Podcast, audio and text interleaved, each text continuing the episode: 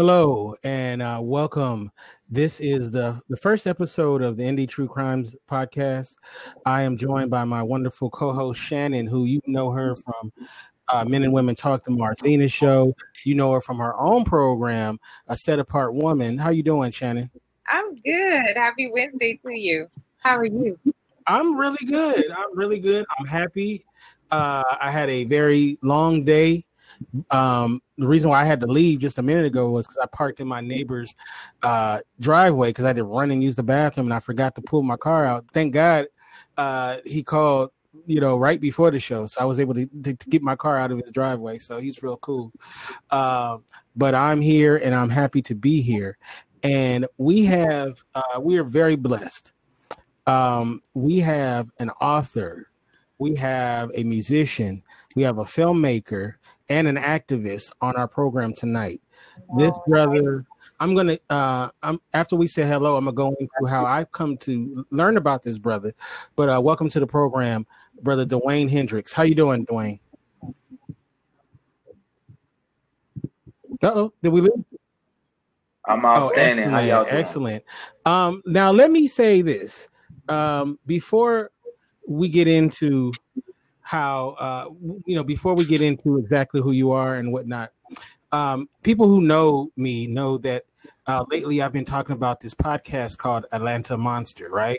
Uh, because I've been following this case for a long time about uh, the Atlanta child murders.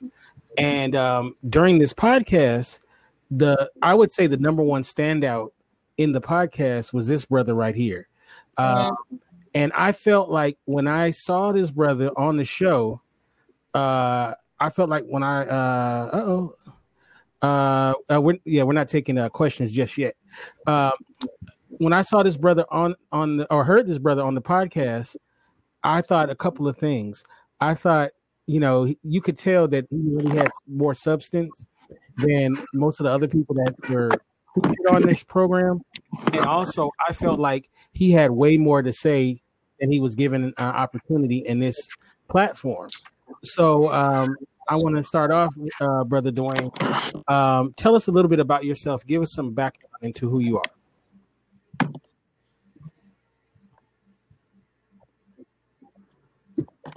Okay. Can y'all hear me? Yes. Yes. I think there's a little delay or okay. something. Yeah. Okay. Yeah, my name is Dwayne. I'm sorry. Uh, no, I think there's a little de- delay, but go ahead. You're, you're good. Uh-oh. Uh-oh. All right, go ahead.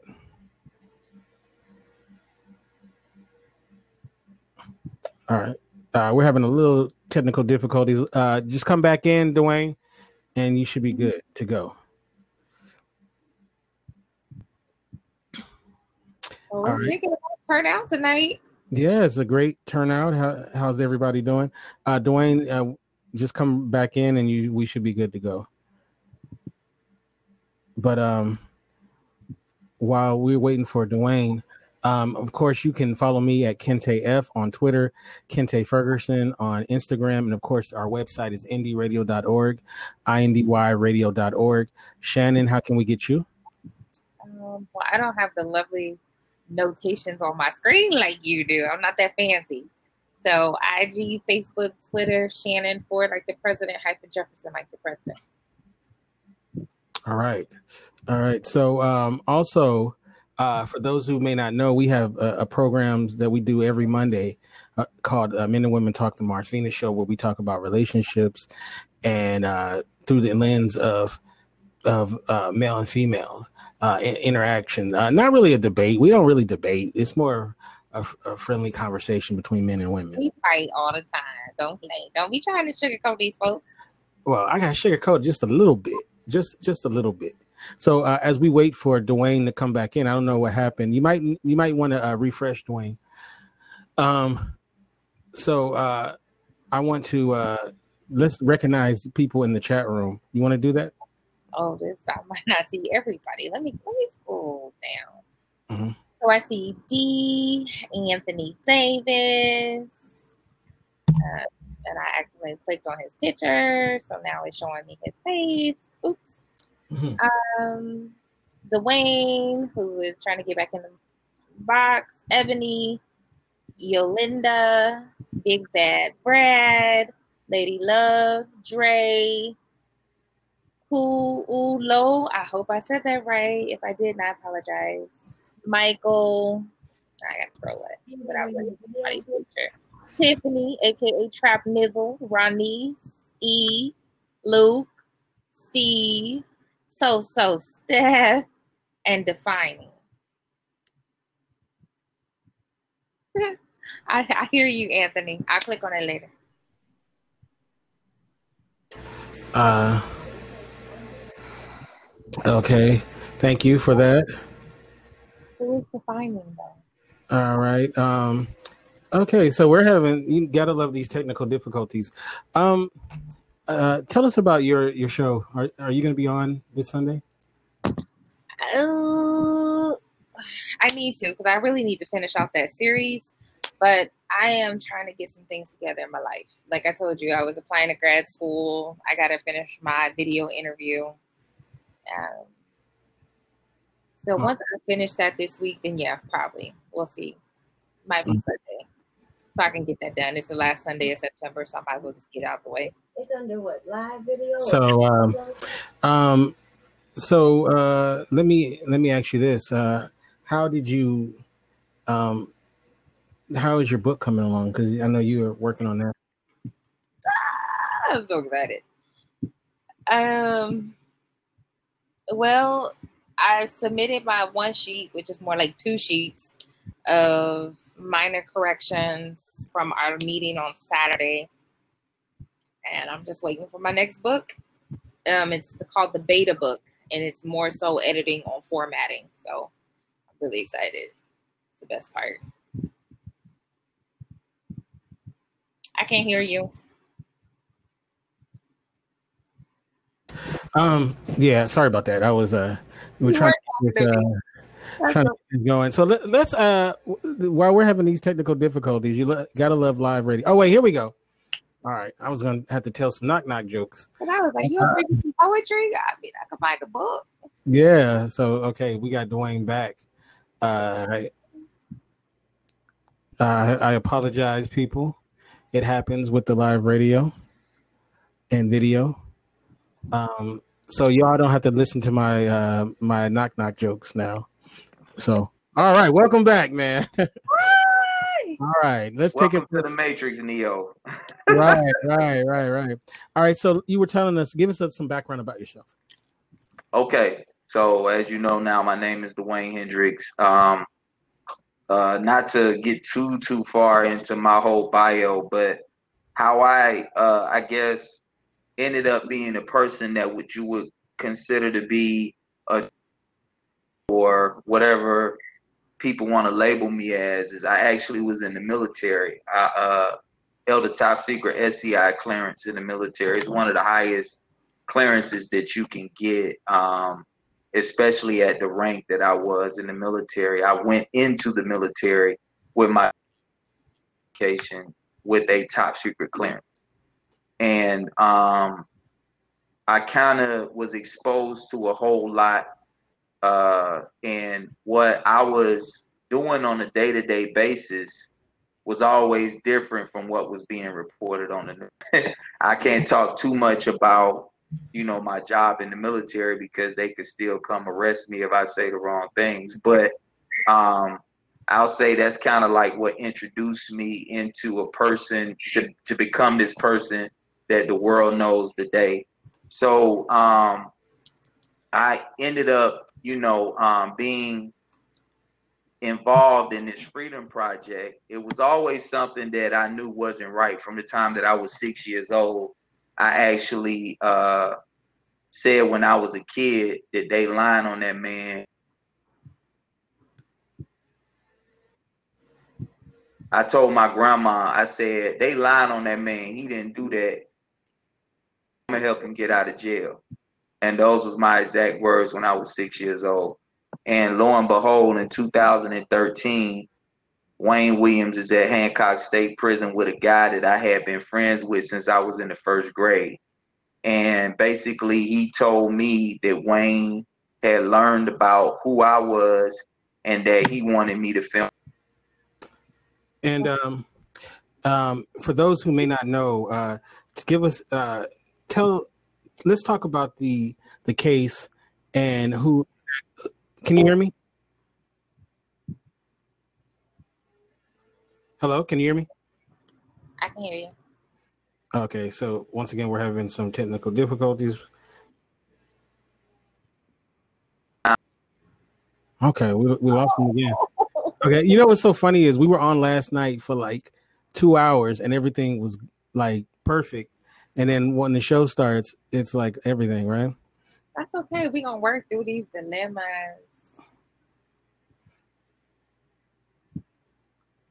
It's because uh, she joined Tiffany.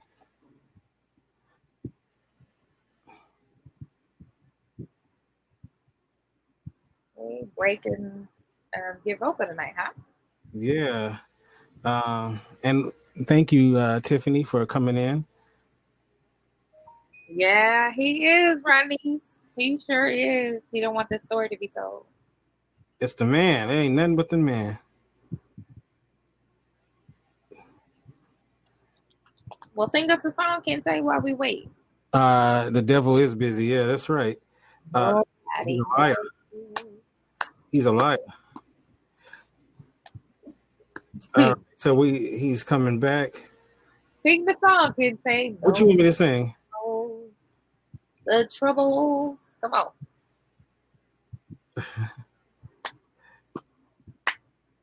I'm waiting. Hello. Uh, I. I can't sing. Not right I, now. I mean, I thought you said. Like, like, I, I'm trying to get. I'm trying to uh, keep listeners, not uh, not uh, lose them. Oh, you're not gonna lose. They support you. Yes, you see this group? They support you. Yeah, yeah. They start supporting you until you uh, start doing something crazy, like like uh, singing. He said, "No, ma'am, don't make him do it." Oh, that's cold.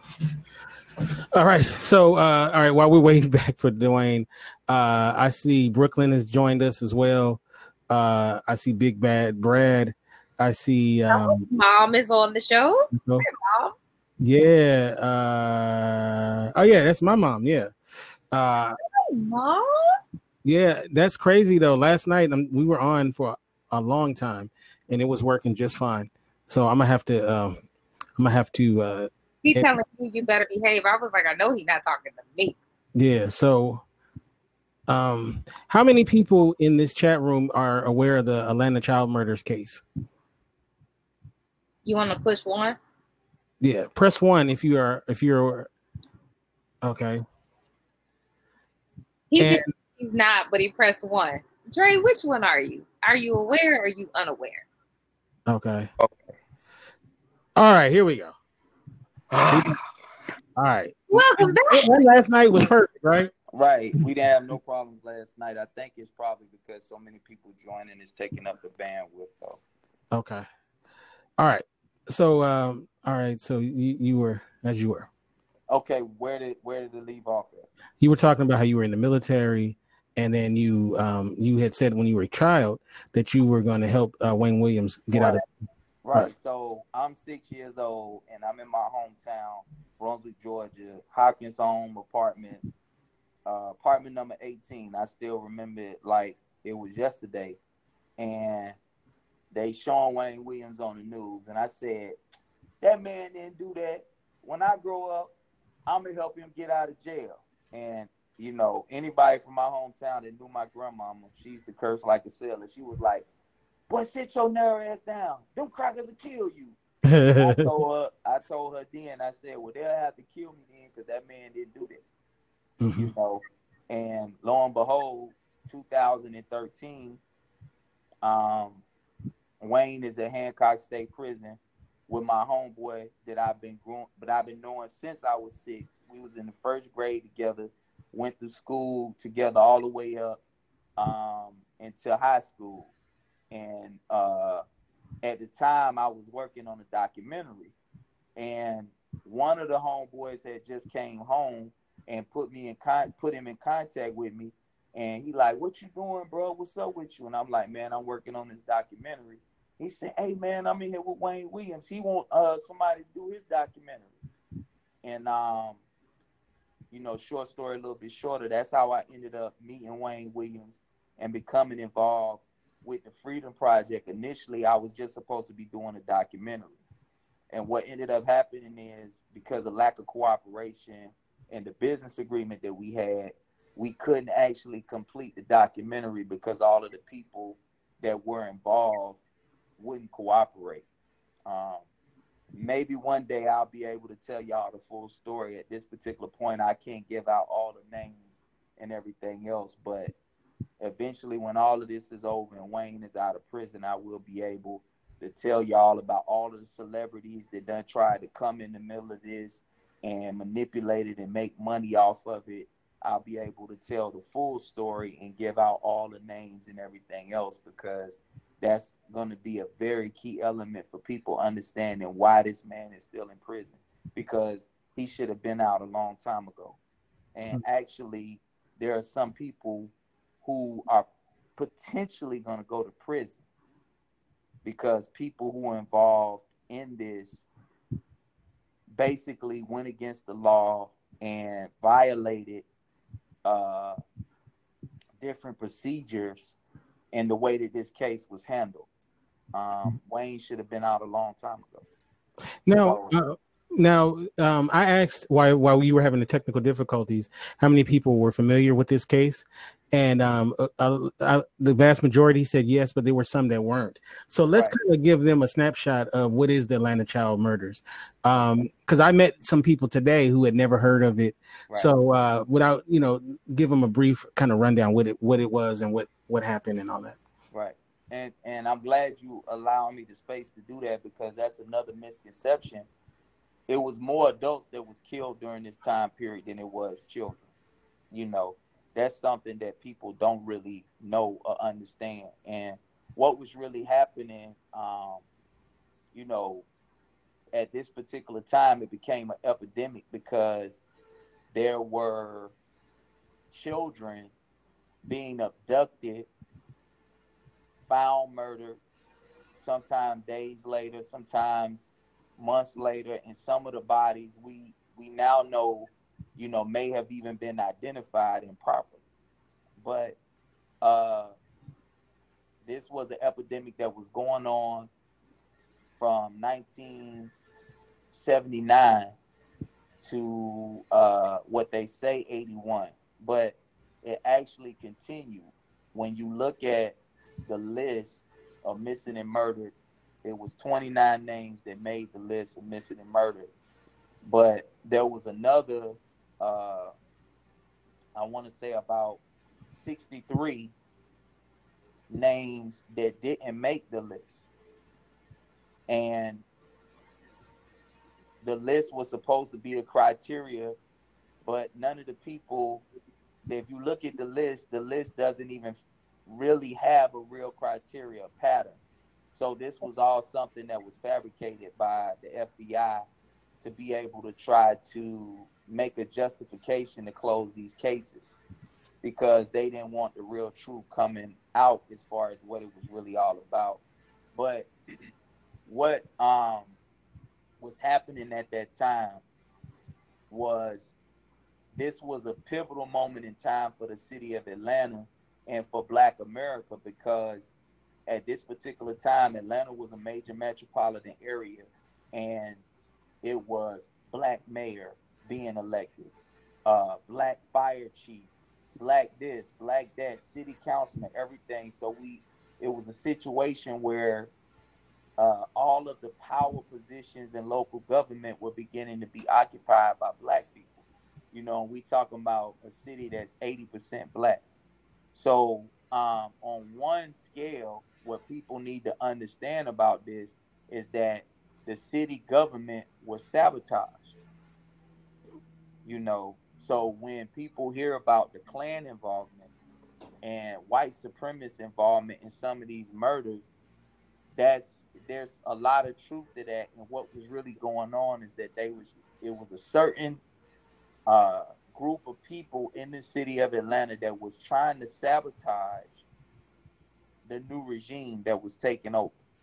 Mm. So that's why it became so political from a mayoral standpoint, a chief of police standpoint, a public safety commissioner standpoint, because now it was looking, it was like, oh, y'all want to hire all these niggas to do this and do that? Y'all want to elect them in the office? Okay, we're going to show y'all. So that's pretty much um, one of the things that people need to understand about what was really taking place. Um, and what ended up happening was um, after Wayne Williams was arrested, there was still twenty-five more murders in the next year and a half that never was reported on the news or anything like that. Mm. You know, the last uh, being, uh, or next to last being a, a little girl named Lucretia Bell that was thirteen years old that was strangled. Mm. But her cause of death was asphyxiation. And the big thing about the list is that they were trying to say that these people were strangled. But when you go and you look at the cause of death on some of them, one one little boy was shot. Another person was stabbed to death, mm-hmm. you know. And then it may be an eight-year-old boy on the list, a twelve-year-old boy, but then it's a twelve-year-old little girl and an eight-year-old little girl. And then they was saying that these criterias matched, but they really didn't. And out in the last eight people that made the list, six of them were adults. Right. You right. Inclu- including um, the the one, the, the, the two men that uh, Wayne Williams was uh, convicted right. for. Right. And, and can let's go a little bit into the bridge situation, okay. because we, me and you had kind of talked about it. And um, it is the biggest horse, bit of, bit of horse pucky, uh, excuse my My uh, I don't, that's French. Uh, okay, so I'm gonna I'm gonna get I'm gonna paint a picture for you, for mm-hmm. the people out there. So as the story t- the the story is told, that these geniuses um, realized that the way that they were getting the bodies into the uh, was it the Chattahoochee, right? Uh-huh. Um, was that they must have been throwing the bodies off a bridge. So they claimed that they. For I think it was about a month. Was it a month? They say a month. They had they had detectives and uh, cadets um, stocking all of these bridges at from six p.m. to six a.m. Right. This is the story. On the last day, because they decided that they weren't going to allow it no more because it was too much man hours and all this. The last day they got the biggest luck. You, if that was in a screenplay, you would be you would call B S. Right. That. They now, mind you, they had they claimed I think they said they had fourteen people stocking this bridge.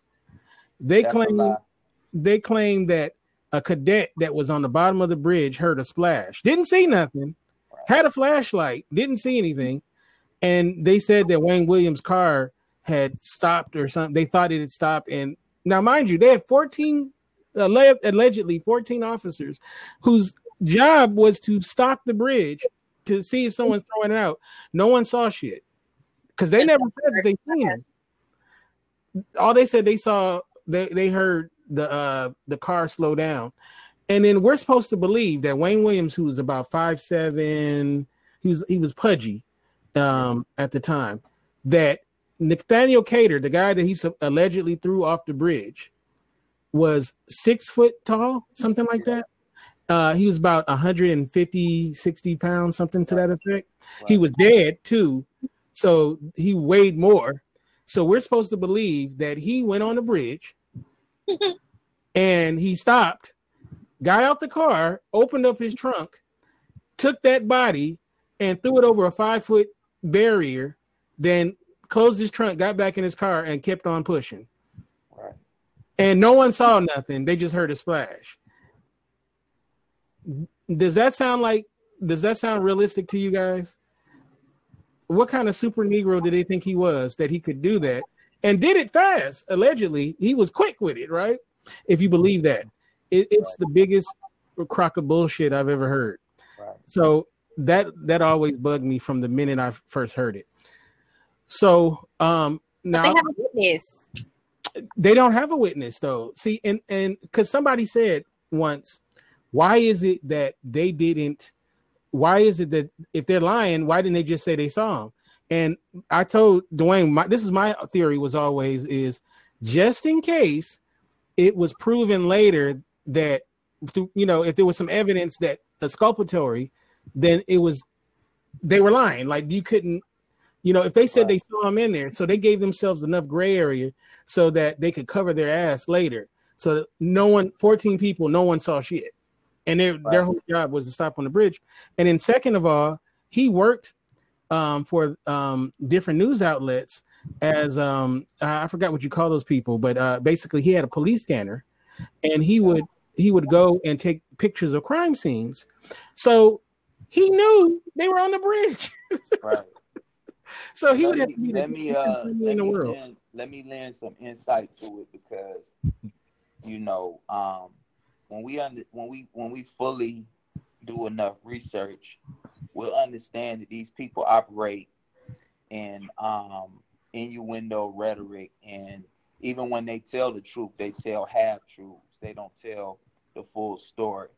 So Wayne gets painted at this as this weirdo and all of these different things, but they don't know that this boy had actually owned a radio station at twelve years old. Mm-hmm. And when Andy Young met Wayne Williams, he said, this may be the smartest kid I ever met in my life. Right. So we talking about somebody who grew up and his both of his parents were educators. And he grew up knowing most of the people in the Atlanta power circle, all of the civil rights activists, and all, like they all knew his family, Joseph E. Lowry, all of them, you name it, right? So um, Wayne was always a very uh, different kid, of course. We know now in two thousand nineteen that the different kid may be considered a weirdo, but more than likely that's the genius kid. We didn't understand that it collectively at those times, everybody thought every little boy supposed to be running the football. Right. You know, Wayne wasn't that type of kid. He was always a uh, intellectual. So he was the kid that was taking pictures at football games. He always wanted to be a journalist and, and things of this nature. So he started his own radio station at age twelve. Right. And he had an F C C license, by the way. Right, right. And this is why he had camera equipment and police scanners and things of this nature. And one of the things that he ended up doing, because one of his childhood best friends was actually beaten by a store store owner in the uh, local community that he grew up in, and Wayne was with him. And it ended up being a race riot in which Stokely Carmichael and some of the Black Panthers was involved with the Atlanta Police Department. And Wayne actually got busted in the head as a little boy when he was like nine or ten years old. Mm. So this is what gave him the passion for injustice and policing the police and things of that nature.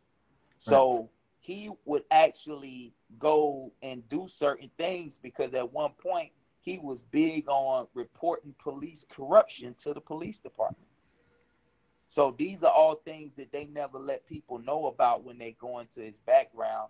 They just try to paint him as this uh, weirdo, you know, to make it seem as if he was doing a whole bunch of stuff that he shouldn't have been doing or whatever the case may be, but they don't give the full backstory, you know. Right. So that's important for people to realize. Secondly, when we get into the bridge scene and what took place that evening or that early morning, whatever you want to call it, um, they were supposedly staking out the bridge, like like you said. It wasn't fourteen people. It was only four people on the bridge. Okay. All right. Two of the people that were on the bridge were supposedly police recruits that never became police officers. Right. So now in twenty nineteen, if we know about crisis actors and we know about all of these different things, you tell me who these two people really were. First off, right? Because the per- one of the people, Jacobs, is the person who said he heard the splash. Right. All right. When you get into what was said in the record, the car never stopped on the bridge. Right. No one said they saw the car stop on the bridge.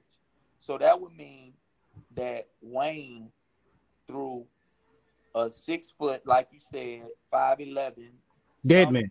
Some, some, because that was a big deal. They lied about that on Atlanta Monster and said he was only five, five or whatever. Jimmy Ray Payne was the one that was short. Nathaniel Cater was tall. Right. Nathaniel Cater was tall and slender. Um, but a five eleven, six foot, one hundred sixty pound man, he threw from a moving car over a barricade.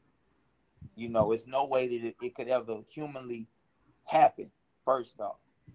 Um, secondly, the other two people that was there, one person is named Special Agent Gilliland. He was an F B I agent. Mm-hmm. He mysteriously died in a helicopter crash. Mm-hmm. Right? And then the other person that was there was a, a, a detective for the Atlanta Police Department, and he admitted that he was doing his income taxes that night, and he didn't see anything that took place. Wow. That's and crazy. Now, check this. What happened was this. When you get to the Jackson Parkway Bridge, if you ever been to Atlanta, there's an interstate in Atlanta called two eighty-five that there's a big circle that goes around the city, right?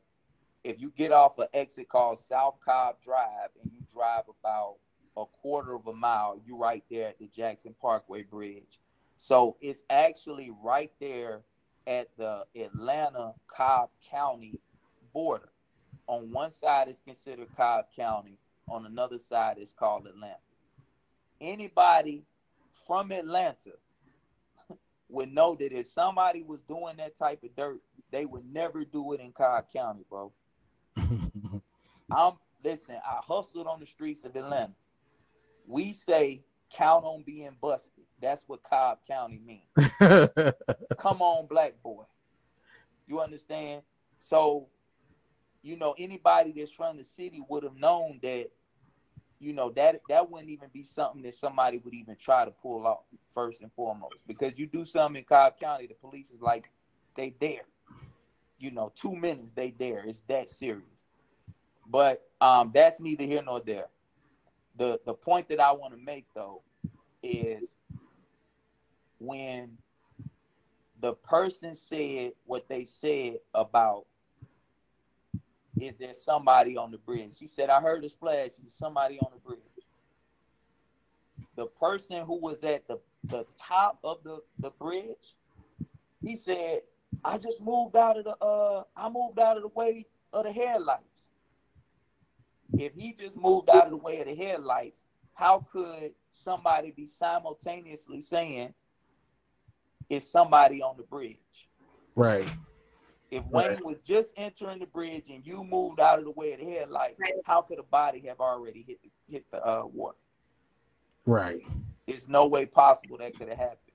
Another thing that people don't know about the bridge and what took place that night was that they lied and said that they didn't check the river that night. They actually held Wayne at, on two eighty-five on the side of the highway for about five hours while they drugged the river.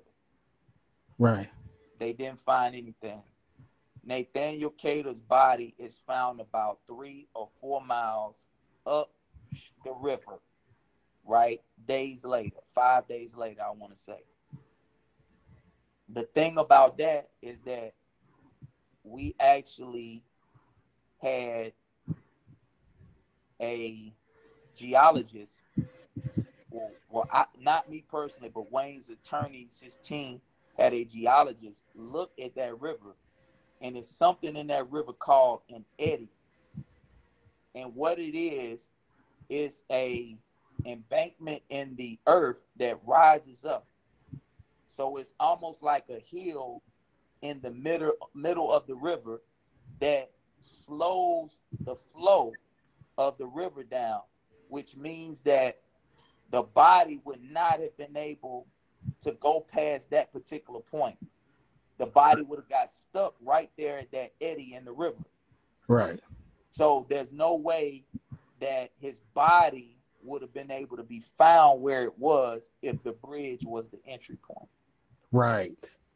Right. You understand hey, what I'm saying? No, I hear you. I feel you, man. So, you know, um, one and, and see, these are the things that, you know, we told this to the the podcast people. I done did interviews, three-hour interviews. They and this is what people don't understand, the listening public or the seeing public. They don't understand that when you see somebody do an interview and you see a fifteen-minute clip, that person could have interviewed for three hours and they took and pick and choose what they wanted to from that three hours and air what they wanted to air. Right. And we're gonna we're gonna get into um, why we think that um, they may have done what they've done, or did what they did. But um, one thing I want to get clear too for those is now he was never convicted for killing any children. These no. were two adult males. Right. And Nathaniel Cater, for those who don't understand, what was his reputation, Nathaniel Cater, of what kind of guy? Well, well, both of these dudes were street dudes. Right. You know what I'm saying? And Nathaniel Cater had a background um, where he was known to be a fighter. He was in the martial arts and, and all sorts of stuff. You know what I'm saying? So everybody who I know that I interviewed or I talked to that knew Wayne from the streets and knew Nathaniel Cater, all of them say, man, if Wayne didn't have a gun, ain't no way he whipped that man and did something to that man. Right. You know. He was known um, for taking out three people at a time, and yeah, he was no he was no chump. Yeah, him him and Pac-Man Rogers was another one that was, you know, mm-hmm. known for that, you know. Yeah, and uh, uh, you might want to tilt your camera up just a little bit because we just see your, your mouth. But um, oh, wow. okay. uh, now um, one one more aspect I want to talk about is one of the things that they always tout as the the slam dunk evidence against Wayne Williams is the fibers, right? And um. So can you talk about what you've come to know about the fiber evidence? Well, uh, it's not what I've come to know. The good thing about it is that the Department of Justice began an inquiry into um, the F B I crime lab. Um, so uh, anybody could go look this up. A man named Doctor Frederick Wrighthurst. Uh, he was a F B I crime lab investigator, and he was on the Oklahoma City bombing, mm. right? And the Oklahoma City bombing was not what the world thought. Uh, mm-hmm. Just a segue into what you and I have spoken about with Mena, Arkansas, the reason they blew up the Murrah building in Oklahoma, because that was where all of the A T F information that would have indicted Bill Clinton and George Bush and connected them to the Iran-Contras and all of the drugs that was coming into Mena, Arkansas. So that's why they blew that building up, mm-hmm. you know. But Doctor Wrighthurst blew the whistle on the F B I crime lab and all the misconduct that was taking place during the investigation into the Oklahoma City bombing. Mm-hmm. When that happened, it opened the doorway for the Department of Justice to now go back and examine certain cases that took place with the F B I crime labs, specifically cases that involved expert witnesses and cases that involve uh, hair or carpet or any type of fiber analysis, because these things are a pseudoscience, you know. So what ended up happening was in two thousand three, they began this inquiry, and they've come to the realization that in about, I want to say they said eighty-five percent of the cases, the F B I gave faulty witness testimony or fabricated evidence to sway towards a conviction. And Wayne's case was one of the cases that was examined, you know. So the, the whole thing about the carpet fibers and everything else, this shouldn't have never been a reason to try to come after somebody and put somebody in prison, because that analysis would go both ways. If these children were coming to Wayne Williams' home, and they were getting carpet fibers from Wayne Williams' home onto their clothing that would go in the opposite direction as well. There would be fibers, there would be hairs, there would be different evidence that would be from those children in his environment as well. And there was never any evidence of any of the children being in Wayne's home. Mm-hmm. You know, so with the carpet fiber um, analysis and the hair fibers and all of these different things that they said, this was all a means to create a case where there was no case. Mm-hmm. You understand? And then Wayne's trial ended up being a trial by media. It was a trial that was based on public perception and what they had already done with all of this news reporting. These cases were in the news every day for about four years in the city of Atlanta and most of nationwide television. So the people just wanted it to be over with. Right. You know, they would have accepted anybody pretty much that they put on that screen and said that they killed them at that particular point. You yeah, know, so I'm sorry. I said people want closure. Right, right. So the whole thing about the carpet fibers and everything else, you know, it's some people that got to fall on the sword because because of that, because they basically have made up a whole case. And what they never told the public is that there were five of these little boys that were found with Caucasian hair fibers in their underwear. Mm-hmm. So whose hair fibers were those? And why were they in these little boys' underwear? Right. You know, and and that's that's the the the real deal behind the cover up and why they have done so much to um, keep the truth about these cases from coming out, was the fact that what was going on in Atlanta was connected to a nationwide pedophile ring. Yeah.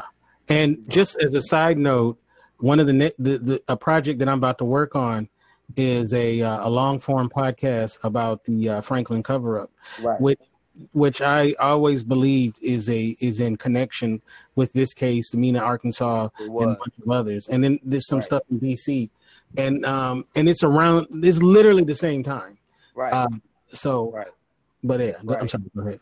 Right. So th- this nation and and. For the people who are watching um, and listening, don't believe nothing I say. Everything that I tell you, you could go look it up and you're going to find the facts to, to support it. Go look up the Delta Project. Mm-hmm. It was a project called the Delta Project, and it was also called the Odyssey Project. The man who was basically the main organizer behind it was a man named John D. Norman. Mm-hmm. And he had a assistant named Bill Paskey. Uh, it's been proven that Bill Paskey received payments from John Wayne Gacy, mm. the infamous serial killer from out of uh, Chicago, who, right. who killed. who had all the supposedly killed thirty-three boys and had them in a crawl space in his home. What what the world doesn't know is that John Wayne Gacy wasn't acting alone.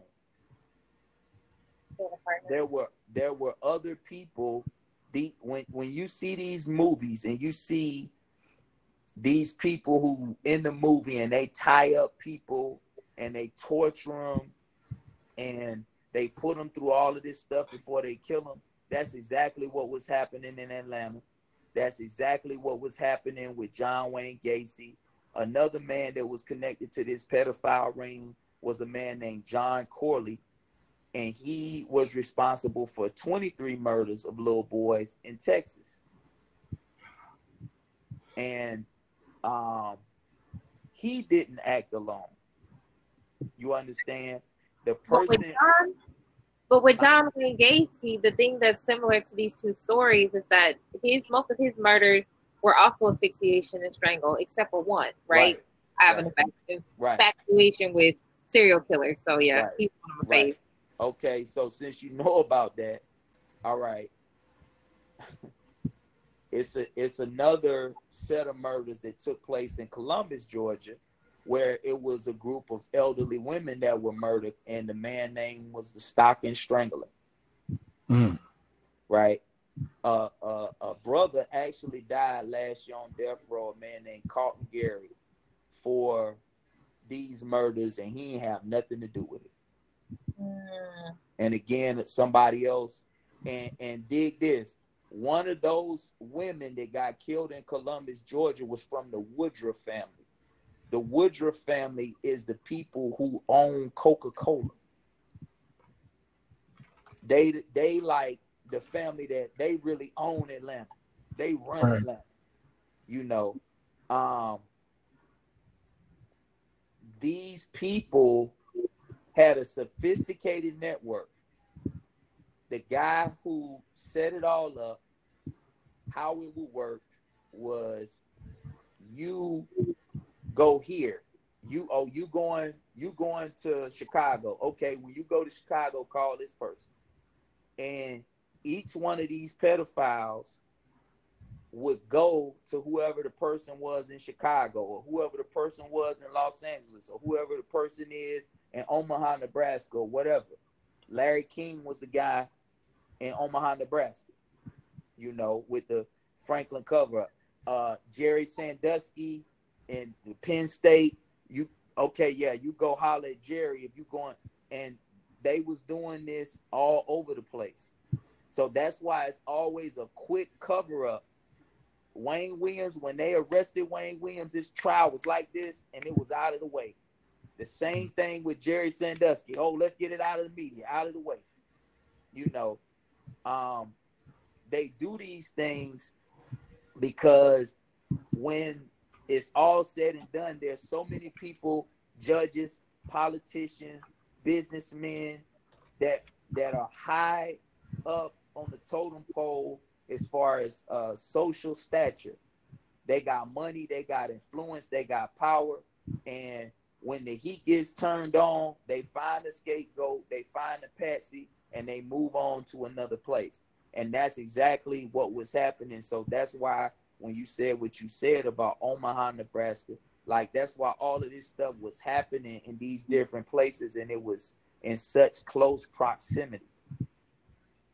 You know, yeah, far at all. Right. And and um, I'm just going, but I'm missing some things. So let me go back. What they would do was each one of these men would have cadets. So uh, a grown man, forty years old, however, however old he is, is established in the community.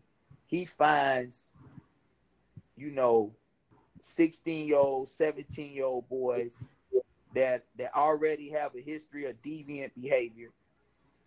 He takes them under the wing. He gives them some sort of stability, and he gets them to be the ones that become his cronies that lure the ten-year-old boys and eleven-year-old boys into these situations. And they call them cadets. Right. Right. And what ends up happening is, is the people would come from different places. So for instance, in Atlanta, and I told, when I did the interview with Information Discovery, I told them about the black pedophile rings, but I also told them about the white pedophile ring in Atlanta. And they didn't put that in the piece that they did. Yeah, they, because yeah. the white pedophile ring was the pedophile ring that was connected to the Delta Project. And the man who was the head of the white pedophile ring in Atlanta eventually went to prison for child pornography charges. And when they went in his house, they found about thirty thousand pieces of child porn. Wow. Mm. And in what's called the Brady files, this is something very important that people need to understand. And this is something that I'm going to need support from the community in, is because I'm actually getting with the parents, and we're going to get together a petition so that we forced them to release the Brady files and the police investigative files on these people's family members so they could see everything that the police knew but excluded from mm-hmm. telling the public.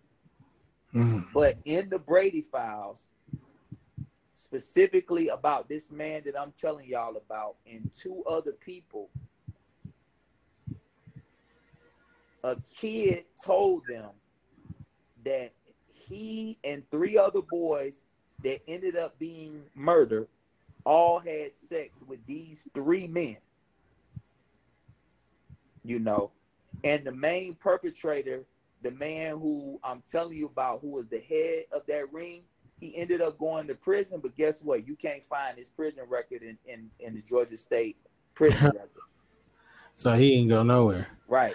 The, yeah. the people, and I'll put it to you like this. The people that I know committed these murders, when I go try to find a prison record, because another man was uh, a man named Jamie Brooks.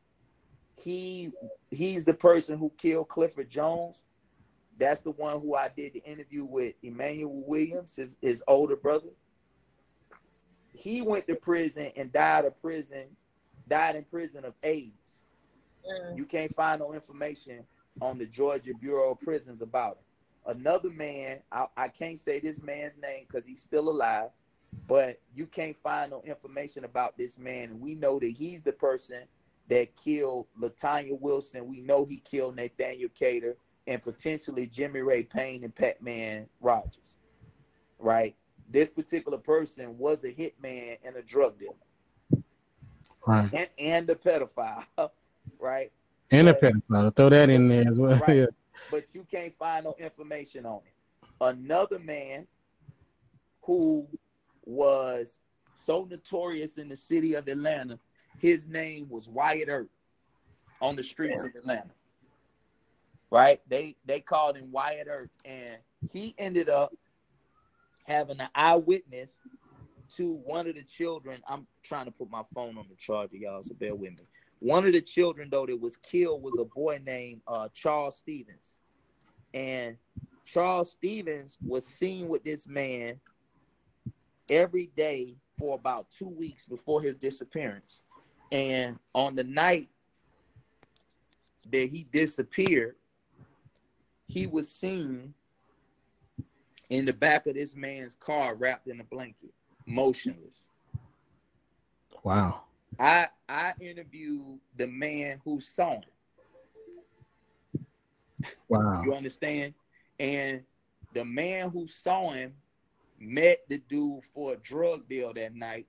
He bought the drugs from the dude. He looked in the back of the car, and the dude told him, "Don't worry about that." He said, "Hey, man, that ain't none of my business," and he left. He said the next morning, the dude called him and said, "Hey, man, I need to holler at you about something." He knew he was coming to kill him because this dude was notorious for killing people. The dude used to rob drug dealers, and his robbing crew would kill somebody purposefully. Even if they just gave the money and the drugs up, he was they would still kill somebody. So the one time that they forgot to kill somebody on the scene, he shot one of the members of the robbing crew in the back seat of the car and kicked him out of the car in front of Grady Hospital, downtown Atlanta. That's how ruthless this dude was. So when, when he called the dude that morning and he said, "Hey, man, I need to holler at you about something," dude went and turned himself in on a warrant and told the people what he knew, because he said he knew when Buddy called him that he was going to kill him. Right. So he went ahead and turned himself in. Um, th- There's two things that I want to get to. Okay. Um, and uh, I'm going to get to Michael's question about the K K involvement, but before the K K K involvement, but before I get to that, um, um, a lot of things that I've seen, they will say that the kids weren't uh, sexually molested. That, like, you know what I'm talking about? They they say that they say that they didn't find no sin, no um, signs of that, which didn't make sense to me. Um, you know, it just didn't make sense to me. So um, before we get into the K K K part of this, um, um, what is your knowledge about uh, about that aspect? That's a lie. I mean, you know, like like I said, I mean. Um, one one of the one of the places in Atlanta um, where the pedophile rings was taking place was a house on Gray Street, downtown Atlanta, right by where the Falcons used to play. And they called it Uncle Tom's Cabin. The man's name was uh, Tom Terrell. And I actually, uh, years ago, put a video on Facebook where he was on the news admitting that ten of the boys had been to his house already. And he ended up going to prison for child sex-related crime. Mm. Yeah. You know? um, yeah but, but they said they couldn't find any evidence of child molestation, uh, molestation, right? Right. Well, I mean, that's the that's the that's the lie that they told, because um, that's a way to keep the people from knowing about this pedophile ring that was operating. Because now, what does this do to the narrative that they created? If now the people of the city of Atlanta know that they had knowledge of these pedophile rings when this was going on, yeah. Not only did they have knowledge of these pedophile rings, but some of the Atlanta power structure were, were actually pedophiles themselves. You understand? And actually were willing participants in helping cover this up. Right, because they, they were protecting their own ass. Exactly, exactly. Um. So uh, Michael wants to know about the K K K uh, element. Yeah, so um, it's something called the the, uh, the G B I eighty-one hundred files, um, in which uh, there was investigation into members of a white supremacist group. Um, they always talk about the Sanders brothers, but uh, the actual leader of the K K K was another man. I want to say his name was Doctor Fields. I can't remember his first name, but he was actually um, the leader of the K K K in northern Georgia at that particular time.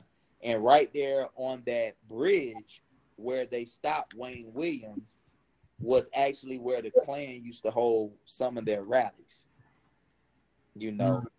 Um, but the, uh, the G B I eighty-one hundred files were actually supposed to be destroyed.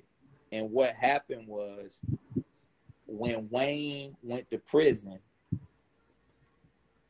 someone knocked on his attorney's office door and left a box full of information. And one of the things in that box was the audio recordings of the Sanders brothers admitting that they killed a kid named Luby Jeter, you know. And um, there's a lot of speculation, and a lot of people think that most of these murders were done by the K K K.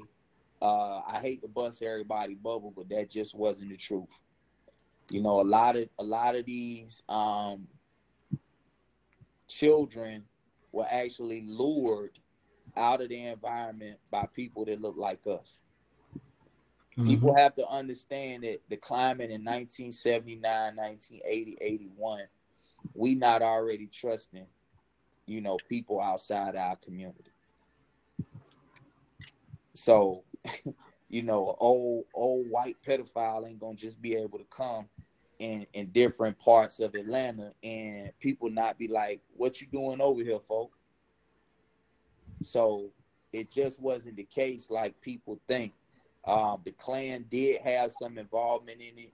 And, you know, like when we was talking about uh, Tariq Nasheed, the buster, and what he was trying to push, that line he was trying to push on it, you know, they just want to dismiss it as black and white so that they could keep pushing this same racial narrative, you know, black versus white. But I tell people this all the time.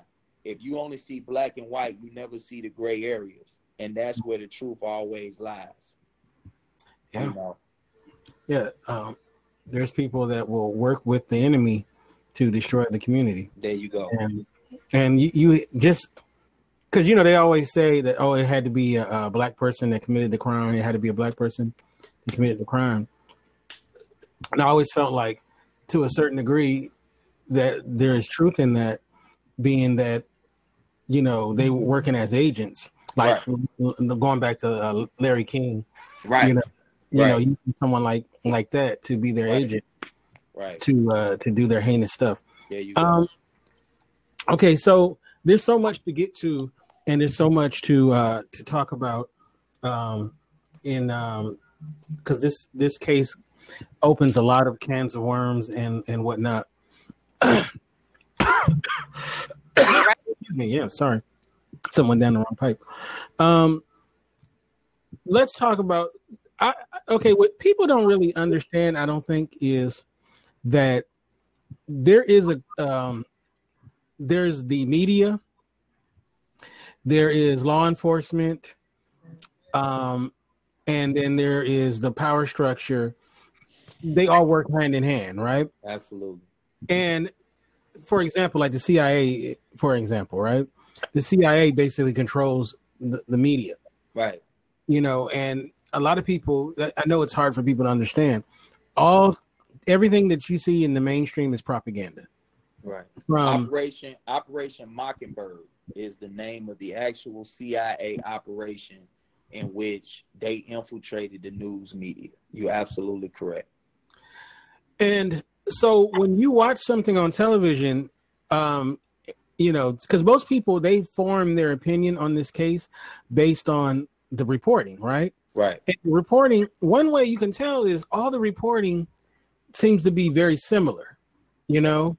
And so um, going back to the Atlanta Monster, you know, it's a podcast, right? So right. with a with a podcast, you think of it as this independent uh, endeavor, right? So it's not it's not backed by the man, right? right? It's something that, so they're not, you know, the powers that be is not controlling it, right?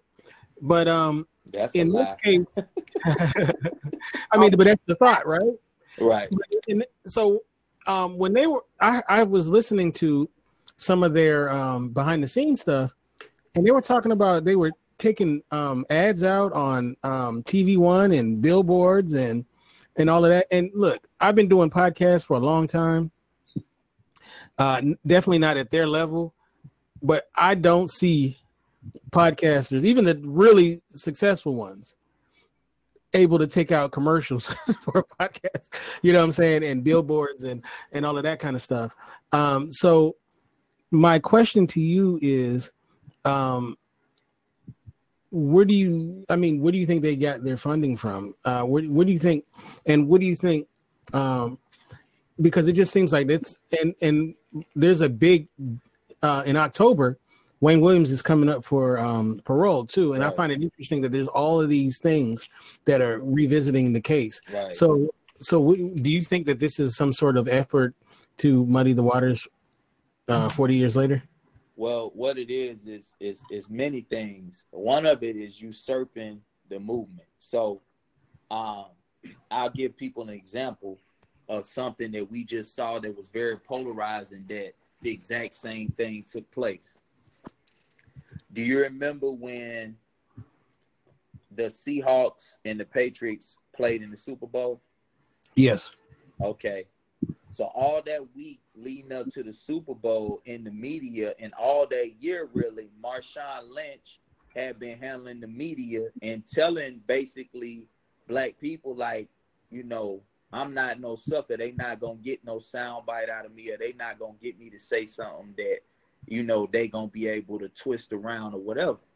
Right. Come, come uh, Super Bowl week, the boy get up at his press conference and say, what's up to all my Africans out there? Right? I remember that, yeah. Now, this, this, a, this a real one from Oakland, right, that is getting brothers that's in the N F L that's making money to go back and invest money in their own communities and do things for their people, right? Right. This is somebody who's been doing this from day one. All of a sudden, half-white Colin Kaepernick, who grew up in the suburbs, never gave a damn about no type of real struggle that black people had going on or anything like that. All of a sudden, he come out and he kneel because he lost his job, and he, he know he about to be out of the, the, the N F L, And now he become the poster child for the struggle for liberation for people in America. And he got cornrows in his hair all of a sudden. And he got on the Black Panther leather jacket like Huey P. Newton with the afro. And he on G Q magazine. And he got Nike deals and everything else. And people don't see the twist and the propaganda of what they was really doing. You know, they usurped everything that Marshawn Lynch was bringing forth and made this boy a poster child of what the, instead of uh, people identifying what the real struggle and what the real movement should have been about. Mm. So that's why Colin Kaepernick's movement never went anywhere. Bec- and it was nothing of depth that he ever said. Anybody could say, oh yeah, they killed black people. What did he say that had any kind of real structure to it? What did he ever say that showed that he had any type of real uh, compassion or anything like that? It was all propagandized, and that's what they continually do. That's what they did with Black Lives Matter, with the movement that was taking place in Saint Louis, where they actually executed that boy Darren and a few other good brothers that was really fighting for the truth to, to come out, you know. Aaron King Seals. Yeah. yeah. Mm-hmm. So that's exactly what Atlanta Monster was. It was a means to put somebody else on this high platform, put all of these millions of dollars of advertising and everything behind them, put them on national T V, and get them to tell a whole bunch of lies. They studied the interview that I gave them and went on T V and said the things that I said to them word for word in the interview, you know. And they even lied. He lied about how he found out about the Atlanta child murders. He lied and said that his business partner told him that they needed to work on that case next, when in all actuality, a lady who did private investigation work on the show Up and Vanish that he did before Atlanta Monster, named Robin Martinelli, actually introduced him, because he asked her what else she was working on. And she said, well, I want to do the Wayne Williams case next. And that same woman, Robin Martinelli, when I gave the speech at City Hall, when the cases were reopened, if anybody wants to go look, you can go look on the internet, look at the, the, the speeches, and you'll see a white lady with blonde hair standing behind me. That's Robin Martinelli.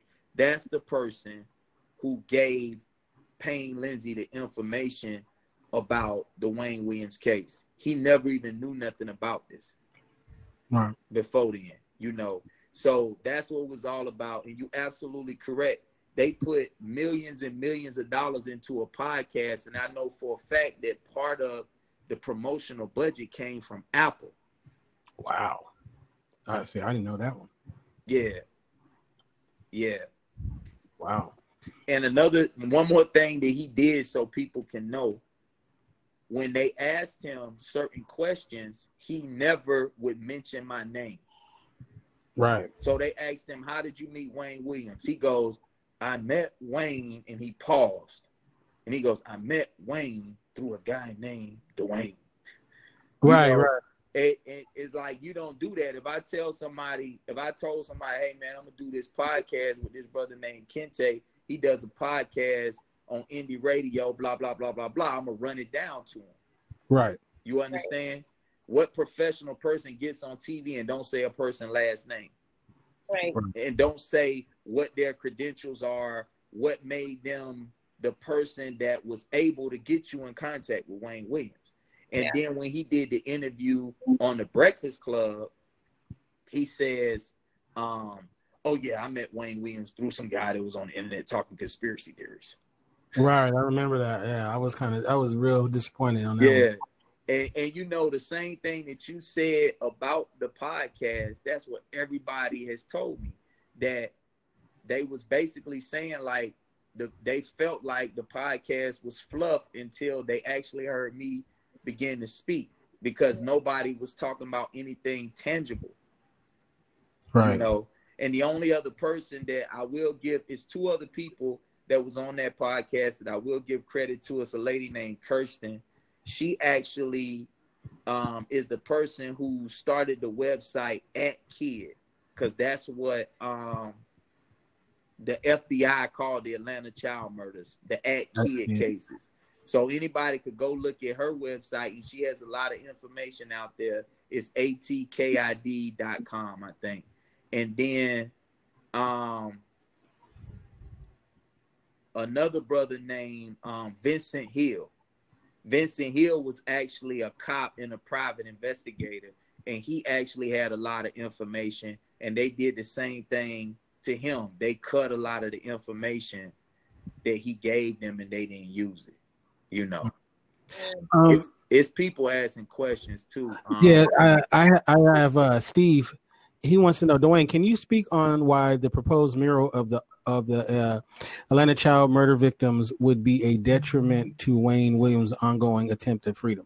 Right. Uh, so, um, you know, that that's something that they do to play on the heartstrings of people and to make this continuously an emotional exchange versus getting down to the real deal and the nitty gritty as far as giving the real evidence and coming out with, you know, what investigative efforts that they've actually made, what findings have they had. They're not going to do that. They're going to continue to try to do the same things. And that's one of the things that um, I talked to the family members about. And I told them that y'all got to stop allowing these people to use y'all as their pawns. Yeah. Because these are the same people, the same offices.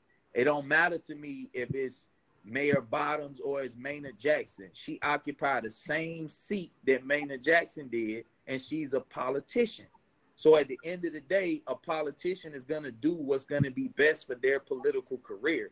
And yeah. who knows, who knows, that may be the reason she opened the cases in the first place. You know, yeah. that's what people have to think about. Because how I look at it, if she was really sincere about this, she wouldn't be opening the cases and putting somebody like Will Packer on a, a committee. Yeah, Will Packer, yeah. How does Will... Will Packer is the dude who did Girls Trip. Yeah, right. You understand? Like, how does this dude have anything to do with a real police investigative effort that's about right. some children being murdered, cold cases? Like, what does Will Packer have to do with that? Right. You know? So our people, we got to start thinking intelligently, and we can't just accept what these people put in our face and be like, oh, yeah, that makes sense. No, it don't. Yeah. You know? Yeah, it's like uh, reparations, and they have a bunch of actors up there talking about reparations. Yeah, it's, it's hilarious. All right, so um, I'm I'm going to skip to your question, Steve, but uh, I'm going to go to Anthony first. Uh, Dwayne, is there any connection to Ted Turner, founder of C N N and T B S, in connection to the Atlanta child murders? Next question. I, I don't, I don't want to say, I don't want to say names like that, but right, right. people could rest assured that it's some very, it's some very inf- affluent people. It's right. some very affluent people. Um, now, Steve. Um, has been checking out my notes because yeah. I was going to get to Sid Dorsey because um, uh, right. this is a very important uh, part of it. Right. So um, for those who may not know, uh, and people keep talking about uh, Pizzagate as well. Yeah. Um, let's talk this, about this Sid Dorsey. Pizzagate.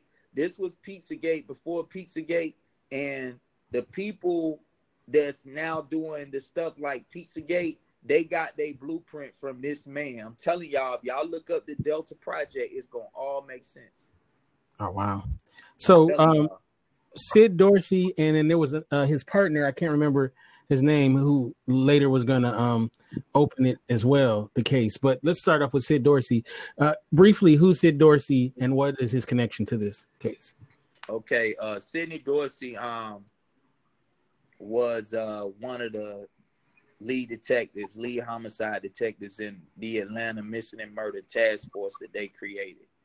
So they created a task force um, that consisted of local law enforcement and federal law enforcement agents. Um, Sidney Dorsey being one of the main ones, him and another man named Lewis Graham, and they really should be celebrated uh, as far as this case goes as heroes. Um, Sidney Dorsey actually sued the city of Atlanta because of some things that happened surrounding the Atlanta child murders case, and he won.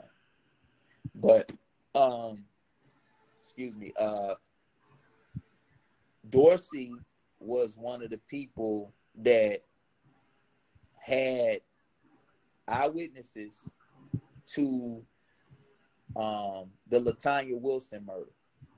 The reason why the Latanya Wilson murder becomes so important in this case is Latanya Wilson was the little girl that was taken from a window. Hmm. Nathaniel Cater, who is the person who they say Wayne threw off the bridge, was a maintenance man in that apartment complex. He had just changed out the window pane in her window the day before, and his fingerprint was found in her window seal. Nathaniel Cater's fingerprint was also found at another crime scene. It was thirty fingerprints found at these crime scenes, and none of them matched Wayne Williams. But one of the victims, Nathaniel Cater, his fingerprint was found at two of the crime scenes, one being Latanya Wilson. Um, he was a bag man, and he actually grabbed her out of the window and gave her to someone else.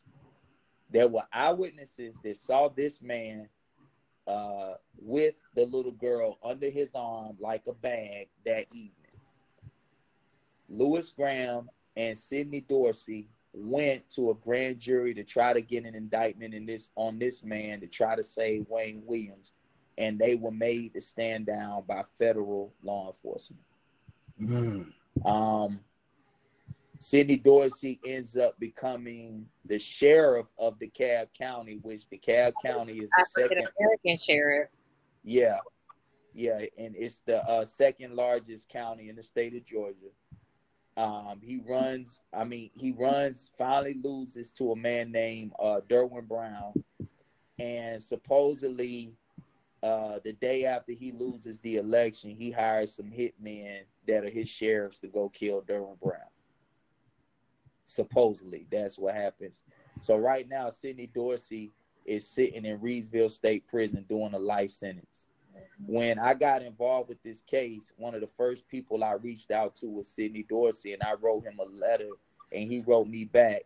And if, you know, the next time we get on here, I'll actually um, find the letter, and I'll read it to y'all. I actually read it on the courthouse steps because he agreed to do an interview with me. And when it was time to go to do the interview, when I contacted the Georgia Bureau of Prisons Public Relations Officer, they closed all interviews for all inmates in the state of Georgia. Wow. You know, so, um, and this is something else that people need to understand is very important. I had producers from C B S writing Wayne's prison, trying to get an interview with Wayne. They put Wayne in the hole. Mm. So, like, every time it's something that someone of stature like that reaches out to somebody like me, and it's not something that they already are controlling, they'll throw Wayne in the hole, and we won't talk to Wayne for two weeks. Mm. Wow. You know, so that's the type of stuff they do. Um, you know, with Sidney Dorsey, they didn't even allow me reading the letter from Sidney Dorsey to be on the news. This is the biggest case that ever happened in the city of Atlanta. Right. You understand? And I'm holding a letter from Sidney Dorsey, who was one of the lead detectives in the city, you know, connected to another one of the most infamous cases in the history of the city. And I'm reading what he said, in which he said that the souls of those children are screaming out from the graveyard. I won't rest until justice is served, and I owe it to Wayne's mother. Yeah. That's what Sidney Dorsey wrote me, you know. And um, they wouldn't let us interview him. Wow. Yep. That's something else. Uh, yeah, when I heard the whole Sidney Dorsey, um, like he seems like a, an intelligent man to to do some, yeah. you know, the, to assassinate somebody. On, yeah, on, it, it, it sounds like B S. Come on, man. Um, now, uh, uh, a question that we have from um, Tiffany, uh, who's from Atlanta. Uh-huh. She wants to know, uh, can you speak on Wayne's uh, musical aspiration, getting him uh, caught up? So um, there was a lot of talk about the group Gemini and uh-huh. about him um, looking to start like the next Jackson Five. Uh-huh. That kind of- yeah, so, I mean, you know, because Wayne, you know, he wanted to be in the music industry so bad, and he was working with kid groups, you know, it make it make things seem a certain type of way. You know what I'm saying? Like it, it make it seem as if, you know, um, he was going out to recruit talent, you know, so that he could potentially be having sex with these little boys or whatever, based on the narrative that they try to create. And that's one of the uh the things that they do, especially in the murder of Pac-Man Rogers. Um, you know, Pac-Man Rogers was another person that was a martial artist and was a known fighter. And he was from one of the roughest uh, neighborhoods in Atlanta, a neighborhood called Thomasville Heights. And um, Wayne and his group had um, flyers that was in that um, neighborhood. And Pac-Man Rogers actually came to an audition, a talent audition or whatever the case may be, because I guess he was an aspiring, aspiring singer, you know. And um, what Tiffany is saying is also accurate, because uh, the woman who supposedly calls Wayne's house, Cheryl Johnson, which I think was a plant, uh, hmm. I think she gave A, a wrong number and a wrong address, and Wayne was out looking for the address because he was supposed to go back to her house that morning. But I think personally, um, that woman Cheryl Johnson was a plant. Yeah, that sounds kind of kind of fishy, but not in the way that they try to make it, you know? Right, because because his mother is the one who took the information down. Right, it wasn't. She didn't call Wayne and talk to Wayne on the phone. He wasn't there at that time. It was his mom. Um, there's you know? something, too, that rubbed me the wrong way when it came to the, the podcast. Um, is one thing I hate is when somebody says something like this. They'll say, um, they'll say, you know, Shannon, she be on some B S, but I'm not going to talk about it. Right. You know what I mean? Like they would do stuff like that, you know. Right. So you heard it now, you might as well talk about it. Right, right. So, for example, they they were making some. They were saying that there was something about his father, uh, Homer, uh, Wayne Williams' yeah. father, and they said they got some information, but they said, "Oh, we're not going to get into it," but it makes him look really bad. I'm like, then why would you say that at all? Like, and right. either come out with it, right, and then you can deal with it, or. or just shut up, right? Right. So, um, and they and other things that I've seen, they make it almost seem, because if you want to believe what they're saying about Wayne Williams, the carpet fibers and the dog was at their home. So that means that means that he was killing these people with his family and his carpet, like, right, like you know. So Mama wasn't like that's crazy. So, um, uh, talk about. The, the parents, uh, Homer, um, they tried to make it seem like he was some kind of uh, strange guy or something, and they were saying that he was at he was at the, every funeral taking pictures. He was the only photo photographer. You know what I'm saying? Like, yeah, he worked for Atlanta News Daily, which was a black newspaper in Atlanta. Right. You so know? Of course he would be at every event. Yeah. And and you know, like what people got to stop doing, man, is like allowing people to say somebody weird. You know what I mean? Because, like, for instance, like, people now talk to me and they know that I done wrote books and everything. And they be like, damn, D, like, how you be knowing all this? And I be wanting to say, like, I used to have to be a clown in high school because I was too deep to have whole normal conversations with y'all niggas. And y'all would have thought I was weird. But right. I always been a thinker, and I always been the person where everybody else see this over here. And I'm like, how these niggas don't see this over here? I always been like that. You know what I mean? It just so happened that, you know, I'm really from the hood. I grew up in the projects, and I was an athlete and, and a lot of other things. So, you know, like I had uncles and, and, and big homies that was dope dealers, and Pops was in the game. So I had a street sense to go along with all of that. So it, it allowed me to be able to mask the fact that, you know, if I would have been telling people what I thought about shit at that age, I would have been a weirdo too. You know what I mean? So it's just like, when people say that type of stuff, it just be frustrating to me, because really and truthfully, like, most of us really are weird. If you want to just go by what typical people in society look at, because I'm different than what most people that's my age that look like me, my thoughts are way different than them.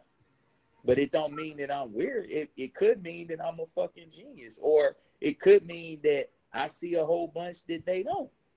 Right. You know. Um. Yeah. Yeah. Like but I. It's, it's funny, people, people saying some some real good stuff in here, man. Um. A lot of questions. Uh. uh can I? And, and I want to say this too. We have an open seat, so if somebody wants to come in and ask a question on camera, they can do so. Uh, but you know, be ready, be ready to go. But um, uh, let's see. Um, it says, what would be the motivating factor to to his exoneration with the assumed conspiracy and the cover up? Right.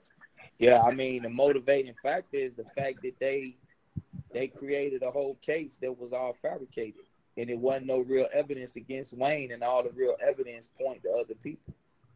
Yeah. You know. Yeah. All right. Uh, all right. We have Rox. How you doing, Rox? Hey, how you doing? Pretty uh, good. All right. Uh, I just I just got told on YouTube, this lady said, I said it was a white woman that really set framed him and set him up. And the lady said, oh, really? It was a white, oh, uh, she's supposed to be an astrologist or something. First of all, you got his birthday wrong. You said he was a Virgo, and everybody knows he's a Gemini. How stupid right. are you? Right. It's crazy. Right. It's just ridiculous. I mean, you just set one man up. First of all, he got charged for two adults, none of the kids. So where's the evidence that he killed any of these kids? It's crazy. Right. Yeah. Yeah, it was it was no evidence even with the adults. They just um so people know, um Jimmy Ray Payne had been dead for months, and they actually Uh, brought Jimmy Ray Payne in after they had already arrested Wayne, and um, they changed the cause of death on Jimmy Ray Payne's death certificate. So the the medical examiner was caught in a lie. The medical examiner said that um, he changed the reason because originally it said undetermined for the cause of death. And then once they created the narrative of the asphyxiation, they changed the cause of death to homicide. And they said that it was possible that Wayne killed him because he had carpet fibers on him, but the river, the Chattahoochee River, actually had a carpet mill. So all of the bodies that was found in the Chattahoochee River potentially had carpet fibers on it because it was a carpet mill that was actually dumping their waste right into the Chattahoochee River, you know. So yeah. When he was asked, though, at a press conference about this, he said he checked the wrong box, and it just so happened that the actual uh, form was a, a, a typewritten form. So it was no box to check. It was actually written in with a typewriter. All right. So, Rock, do you have any more questions? Um, no, I got a, a, a point to make. Also, okay. when, um, dang, I just had it in my head, it just went away. Uh, um, but you know that they said Ed Edwards, if they knew that he was doing stuff in Atlanta at the time, why didn't they also question him? Right, because Ed Edwards was actually a G B I informant. What people, if if I get to tell the truth about all of this, what people will understand and they'll come to know is that people like Ed Edwards were not only connected to uh, state law enforcement, but they were actually connected to government projects. So Ed Edwards actually was a C I A operative. And That's they bad. Had people uh, like Ed Edwards. You know about um, Kathy O'Brien. In Kathy O'Brien's book, she actually wrote about a man named Wayne Cox, right, that she had the baby from, that was actually a C I A black ops killer. Mm. You understand? So when, when we look at that time and we understand the Four Pi movement, the Process Church, uh, Jim Jones, Charles Manson, all of these things were concocted by the C I A. That's crazy. And what they wanted to do is they wanted to push a narrative that would separate society.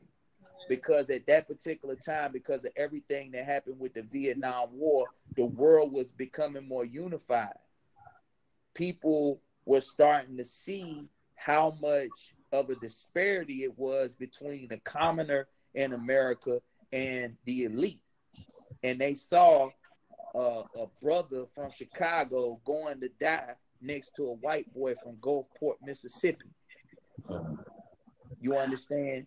And they knew that it was an unjust war, and it was a war that was being fought to to to pad the pockets of billionaires. So um, when you go back and you look at what was taking place, it was a lot of white anti-war movements. It was a lot of p- things, messaging in the music. And you had white people singing about the war just like you had Marvin Gaye singing about the war. Yep. You understand? And I know, fam, because Jimi Hendrix is my granddaddy's first cousin. They killed Jimi Hendrix because Jimi Hendrix had the respect of white America and Europeans, but he also was about to get down with the Black Panthers. One of one of the one of the members of my family was actually a Black Panther. Wow, I heard something you know, like that. Um, but uh, I know what I want to say now. Mike McComas, he uh, was one of the, what was he, a G B I or F B I or something? Uh-huh. Also, uh, Mike McComas, they also said that he, he said that when he first stopped Wayne, he had a nylon cord.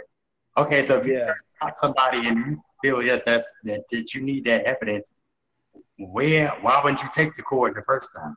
Because he wasn't even, he wasn't even there that night. That shit is a lie. The only That's agent that was there was a man named Agent Gilliland. It was Agent Gilliland, an Atlanta police uh, detective, and then it was two recruits. It was only four people on the bridge that night. So and they said they that they were sleeping. And they said that they, they like fell asleep from time to time. So how the hell they know what hit the water? Yeah, man.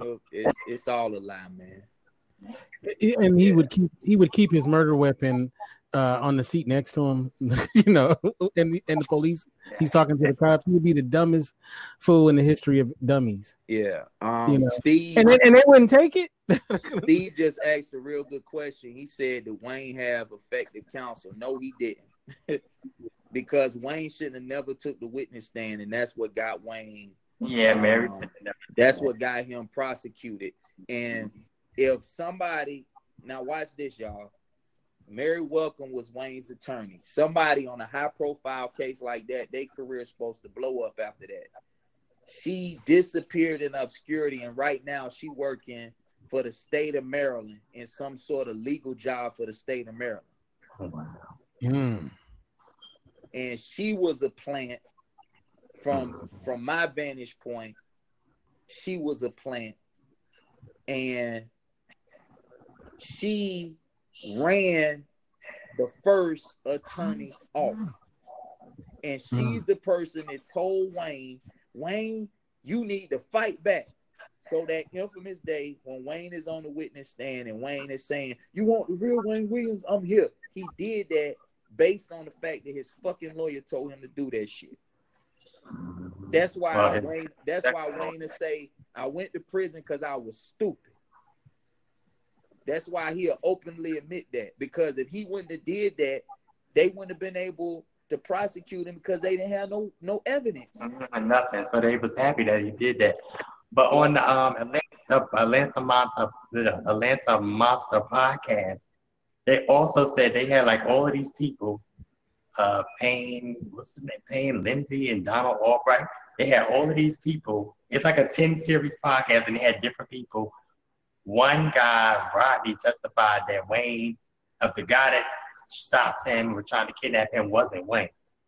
Then you had another guy saying it was Wayne, right? And he tried to kidnap him and his cousin, which I know they was paid on. Yeah. And then they had, yeah, then they had some lady on, I think it was part six, like the end of part six. They said they had a news footage saying that it was a Clayton County woman and her husband that was driving, and they seen a tall, light-skinned man with glasses on and a wig and another short, darker man trying to kidnap a child in a car. They ain't never found this woman. They ain't never found her husband to even ask her. They said it was a green car. So what the hell, where the hell is it? Right. That's crazy. Yeah. Yeah, that, that's that's crazy. Yeah. All right. It's thank, a, thank, it's thank a you so much. Uh, thank you so much, Rox. Uh, um, Tiffany's about to jump in. Thanks for yeah. sharing. Mm-hmm. All right, uh, Tiffany, go ahead and uh, grab the seat. Uh, you, you started to say something? No, I thought uh, Shannon said she had a question. Hold on one second. Tiffany. All right, so uh, oh, here we go. My sound was acting stupid, so I jumped out and jumped. I'm trying to hide my work I D because I just got off. Hey, Tiff. Hey, right. Um, this case has been like the craziest things because my aunt, my aunt is deceased. My aunt has been deceased for years. She used to be a singer, and she wanted Wayne to produce for her. That's why I asked about the uh, his musical ties. Um, Wayne was definitely very talented, but to me, it just seems like even now there's something he's not saying. I do not believe that he killed those children at all. And it's like a running joke in Atlanta. Anybody that's from here, if you talk to the people that are the old heads, they'll be like, that man didn't kill those kids. Right. But I think he was promised something. My aunt said well, two things strange about well, Wayne. He always had young boys around him. Mm-hmm. And she didn't think that was appropriate because here you have this grown man with all these boys. Right. Right. Out of his house all hours of the night. Right. And the thing, she came, Wayne came to her house in the middle of the night. It may have been, and this is part of my mom, because like I said, my aunt's deceased. My aunt's mm-hmm. been deceased for years. Wayne came to her house in the middle of the night, banging on her, her her door. It was like two or three in the morning. And he was like, I need to take the shower. I got mud all over me. Mm-hmm. He was like, um, no, you, you need to go somewhere. Right. You need to get away from my house. And she just thought that was crazy. My aunt never thought he killed those kids. Yeah. But my aunt thought that he was either promised fame or promised something to right. have the kids around. Right. So right. though I do not think he killed those kids, though he seemed, ex- I know for a fact, just from talking to people in my family that knew him, he's very intelligent. Yeah. He's not saying something. Right. Right. We, we, we bring up Pizzagate, and when we bring up the music industry, it's, it's crazy. Because when you yeah. look, what I've noticed with these small record labels is that they will get these kids. They will get these kids, and they will have them in the most horrific situation. Mm-hmm. They will drug them up, dope them up, put them in dangerous situations. Then when they die, guess who has an insurance policy on these kids? Mm-hmm. So say that it's, it's a, this case was a blueprint for Pizzagate and how they run their business. I truly right. believe that. Right. But well, one of the things not- that one of the things that did happen that I can tell y'all about um, is that when Wayne became a suspect, Uh, Tyrone Brooks, Hosea Williams, and Joseph E. Lowry came to his family house, and they told Wayne and his dad that if he took a plea deal, a ten-year plea deal, that they would, the S E L C would give Wayne's family one point five million dollars. And the the the other thing that he had to do was he had to uh, select Ed Garland as his attorney. And sister, you from the city, so you you already know who Ed Garland is. Ed Garland, for the people who don't know, Ed Garland is the same person who got T I a year, you know, when T I was supposed to be buried because he had a silencer, and Fed cases carry mandatory guidelines. So, I'm sorry? ten years. Yeah, yeah. And then he's the same person who got Ray Lewis off on the murder. Right? Now watch this, y'all. Them high-profile people got off, but Mookie Blaylock is the same person who went to prison, and, and Mookie Blaylock had the same attorney. The reason being is because Mookie Blaylock wasn't making no white man no money no more, and that's what people have to understand. Hmm. But in in the uh, the situation with Ed Garland, I'm gonna show y'all how it works. And I'm, I'm saying shit that I shouldn't be saying, but I'm I'm tired of these folk trying to suppress the shit that I know and trying to put other people in front of this movement. But um, I just said Ed Garland, and they offered that money, right? The woman, Mary Welcome, that ended up being Wayne's attorney, guess who she worked for before she became Wayne's attorney? Ed Garland. Ed Garland. Ah. Uh. Hmm. So that's why I tell people from the gate, Wayne don't agree with me on it, but you know, it's a lot of shit that me and Wayne don't agree with, and me and him bump heads a lot. But you know, um, I ain't no sucker, and I don't care who. Like you, you can't you can't manipulate me because I ain't no dummy. You know what yeah. I mean? And I'm a I'm a stand ten toes on what I know to be the truth. But um, I really think from the gate, Mary Welcome was a plant. Because she didn't, she didn't do nothing effective to to to to be his attorney for real, and he shouldn't have never been on the witness stand. That's what people need to understand about the case. He shouldn't yeah. have never been on the witness stand. He all he had to do was um, let the, the the little people who they paid to say, I saw him do this and I saw him with this person. Let them go and say what they gonna say, you know. Let let them try to say what they're going to say about this carpet five and everything else, and then let his attorney, you know, give a defense. But he took the witness stand, and they used his ego against him. You know? It's definitely tied to this, this whole music thing that he's not saying. Definitely tied to this whole music thing that he's not saying. And oh, at yeah. this don't even know why he's still holding on to this information. Yeah, yeah, yeah. And and and to be honest with you, like, um, it's certain certain stuff that I can't even say because if you know, oh, like with, with some of these people that's still alive, you know, like it's certain people that I know committed some of the murders, but I can't say their names because they still alive, and it's it's really illegal for me to do that. You know, um, but that's why, like, I could say Tom Terrell's name because he dead. I could say Jamie Brooks' name because he dead, you know. But the people who's still alive, I can't say nothing about them because they still living, you know. And it would be, it wouldn't be um, right for me to say that because I'm actually supposed to be representing Wayne Williams. If I wasn't representing Wayne Williams, it wouldn't hurt his case if I said it. But because I'm representing Wayne Williams, I've been advised by attorneys that I can't say certain things and I can't say certain names. But you know, you right about what you saying. You know, it, it and the thing about it is um what people gotta understand is that Wayne was a Freemason. You know, and Wayne was recruited into the C I A Junior Officers Program out of high school.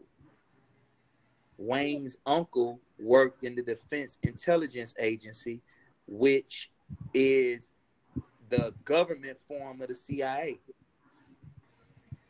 So now when I tell people that it was actually people that were C I A operatives that was connected to this, one being Ed Edwards, again, I can say his name because he dead.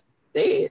Right. You know, but, you know, Ed Edwards going to go down as the most prolific serial killer in the history of this world if everything come out about him, because the man who I interviewed, Um, if y'all, any of y'all seen that interview about Ed Edwards on um, YouTube, I'm the one who did that interview.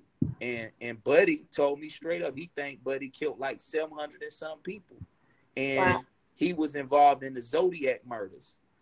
And the Zodiac killer wrote the Atlanta Journal-Constitution and told him, y'all know y'all got the wrong man, don't you? Mm. You know?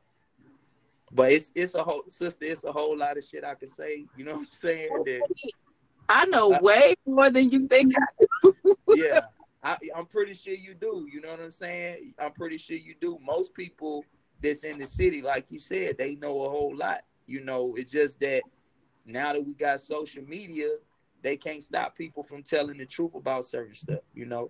Yeah, they can't stop people from ending up murdered, like them sisters that tried to do the uh, Stop the Violence initiative. The mothers right. executed. Right. Um, there's another thing, too, that uh, they, they, they touched on. It was a um, around the time of the Atlanta child murders, it was a uh, daycare where the boiler supposedly blew up and right. four people died. Do, do you know anything homes. about this? And born home. Yeah. Yeah. Yeah. The, um, the K K K did that. Oh, okay. They they put yeah. a bomb. They put a bomb in the daycare in um uh one of the most um well known housing projects in Atlanta on Bankhead called Born Home. And um they blew they blew it up, and you know, they got Maynard Jackson and some more, you know, the city officials to get up there and do a song and dance and say that it was a boiler, but it was really a bomb. Wow.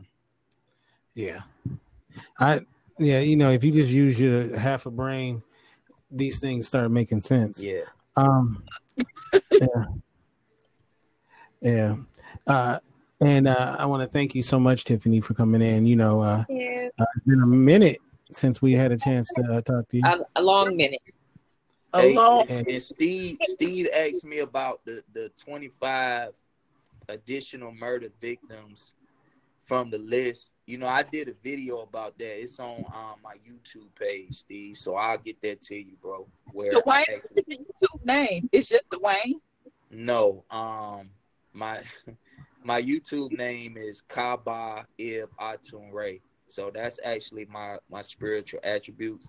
I'll probably have to take. Well, I could actually put it right here for anybody.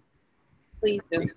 Yeah, because I was going to ask Shannon. Uh, uh, can you um, can you write that to me? yeah, can I was going to ask you. I'm like, you've been talking to him. I'm gonna need it from you. Yeah. My God. Yeah, so I just put it on there.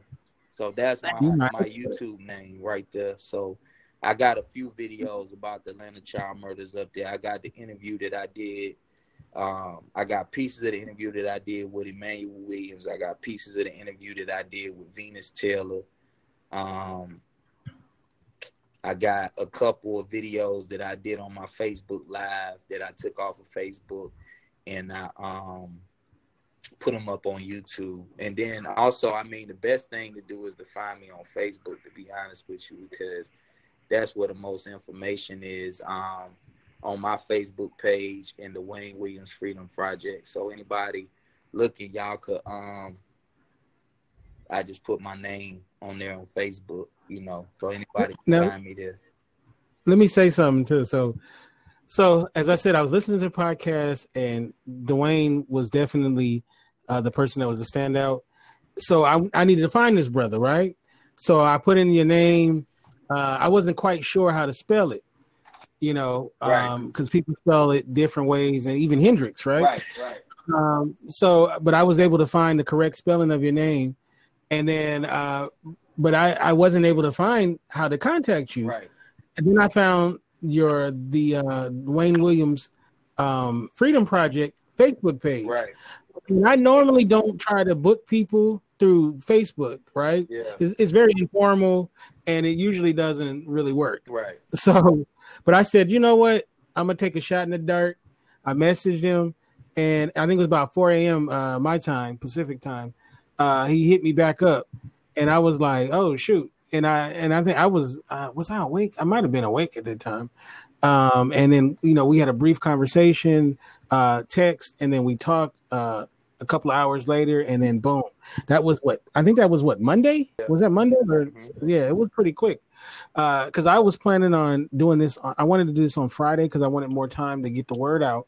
And but you were going away, so yeah. Wednesday. This is actually even better. This is perfect. So um, I want to um, thank you so much. We're run, we're going to be running out of time here on Get Vocal, okay. Okay. but um, we before definitely we go. Before we go, though, I gotta I gotta plug. Like, it's a lot of information in this book. Red Pill Alchemy Volume One is four hundred five pages. It'll change your life if you read it. I promise you. I got some information in there about uh, Atlanta child murders, and then this is the first book that I wrote, four hundred forty-four pages, Supreme Science, and um, there's a lot of information in there as well, and it's not just about the Atlanta child murders. It's a lot of stuff that we need to know collectively in both of my books, and anybody who, you know, I tell what? people ask me about donation. I don't want donation. Support my books. This is also a book that I wrote about my twelve-year-old daughter now in um, two thousand fourteen. And it's about a young girl learning to embrace her natural hair. So, you know, um, yes, that's that's the support that I need. I don't do the donation thing because I don't believe in, in somebody just giving to me and not getting something in return. My grandma used to say, even swap ain't no swindle. You know what I mean? There you go. Yeah. All right. So the, the Red Pill book, uh, can you hold that back up one more time? Red um, Pill Alchemy, Volume One. So uh, if you the Matrix, if you guys, if, if anybody in our chat room would like to uh, have an opportunity to win that, press one in the chat. Let me get a one in the chat if you would like to uh, uh, get an opportunity to. Okay, I, I need some more ones. Uh, come on now. I want in. Come on. Come on now. I mean, I was first. Well, you're the co-host, so uh, it's the first so you know, the I'll get you. I'll, I'll I'll just get you a book, Shannon. Okay, so this is what we're gonna do. Um, uh, we want to make sure that people were paying attention. So let me think of a good question to ask to see if. Uh, And the first answer in the chat room, correct answer, will get the um, the book. Let me see. What's a good one? Um, good question to make sure they were paying attention. Uh, where is Venus Taylor? You need to complete the interview with her. Oh, okay. Um, okay. So let's see. Um, okay, I'll ask this question. Our guest, Dwayne Hendricks. How many books has he written? You can put it in the chat room. and, and I'll let Dwayne say who the winner is. Three people said three. So that means Steve got it. He's the first. Okay. All right. So, Steve, you are the winner. It's and I will get you your book. Uh, Please email me. This is my email address. Uh, remind me, Steve, that you won and who you are, and uh, I will make sure that you get your books. You get your book. Can't say since you buying yeah. me a book, can you buy me Ariel's crown instead, please? Thank you. Okay, I will definitely do that. So I will definitely do that. So you're missing out um, if you get that one, uh, sister, especially if you on a show like this. Hmm. You you need to get that red pill out, baby. You get no. I'm gonna give Ariel's crown because I work with a lot of women, and there's something about the beauty of us appreciating. We gonna get you both. I can get back to that. Look, I can get back to that part later, but because of the line of work I do, that book is important. Okay, and we gonna get you both on then. So so he gonna get you red pill. I'm gonna get you Ariel's crown. How about that? Man, you just oh, you a double winner. Look, I give y'all my address. All right, so uh we, we're we're gonna we're running out of time uh as far as the recording is. Okay. Um so uh I'm gonna start off with uh with you, Brother Dwayne. How can people get you in social media? How can they get your books? And what should we be on the lookout for for you in the future? Um my book's on Amazon, so my, the same name that I put in Dwayne Hendricks is on Facebook. Um that's how they find me on Facebook. I also have a website. Uh, my website is uh, supreme science ninety-nine dot com. I'll put it in here. And they can go learn about some of the things that I write about. I got a lot of uh, good articles up there that will help people understand a lot more about the stuff that I write. Um, and like I said, the books are on Amazon. If I had that U R L, I would just put it in here. But to the people who are already connected to me on social media, y'all just get at me and I, you know, I'll shoot you the link. And if you wanna, um, if you wanna get a uh, autograph copy of the book, then that's a different process because I actually have to uh, put it in the mail to you. So, um, you know, but yeah. Uh, Shannon, how can we get you on social media and all that good stuff? I'm not gonna ask Tiffany how we get her on social media. All right. Uh, do you give out your social media, Tiffany? Yeah. Oh, okay. My bad. How she, can you get you on social media? You are arresting her. No, you know, she's a little uh, mysterious, though, Tiffany. I just be working. There is nothing mysterious about overtime. How can we get you there? Um, I think all of my social media handles are Sherelle Wrights right now. Sherelle, oh, okay. C R R E L L Wright, like I write. On Twitter, on Instagram, and Facebook, it brings up my writing page. All right, and these are writers too, by the way, uh, Dwayne. Okay. Uh, Shannon, how can we get you? Same old, same old. Facebook, Instagram, Twitter. Shannon Forward, like the president. Hyphen Jefferson, like the president. And if you like poetry, Amazon dot com for any of my five books. Baby, my books. Dwayne, I don't know if you into poetry. I know we talking about something different, yeah. But when I game is A one, you will not be disappointed. Okay. All right. Thank you. Uh, you can get what me, about this, you, can, you can get me at Kente F on Twitter, uh, Kente Ferguson on Instagram, and of course the website is indy radio dot org, indy radio dot org. We've revamped it. Thank you, Jen, for hooking me up with the revamp. Yeah. And uh, so. Uh, this will be up on the site coming up very soon, but of course you can check out the replay here. Um, with all that said, uh, we, we're going to talk about doing a, uh, a part two uh, soon as we can. And uh, you guys have a great rest of your week and God bless. Peace. Thank y'all.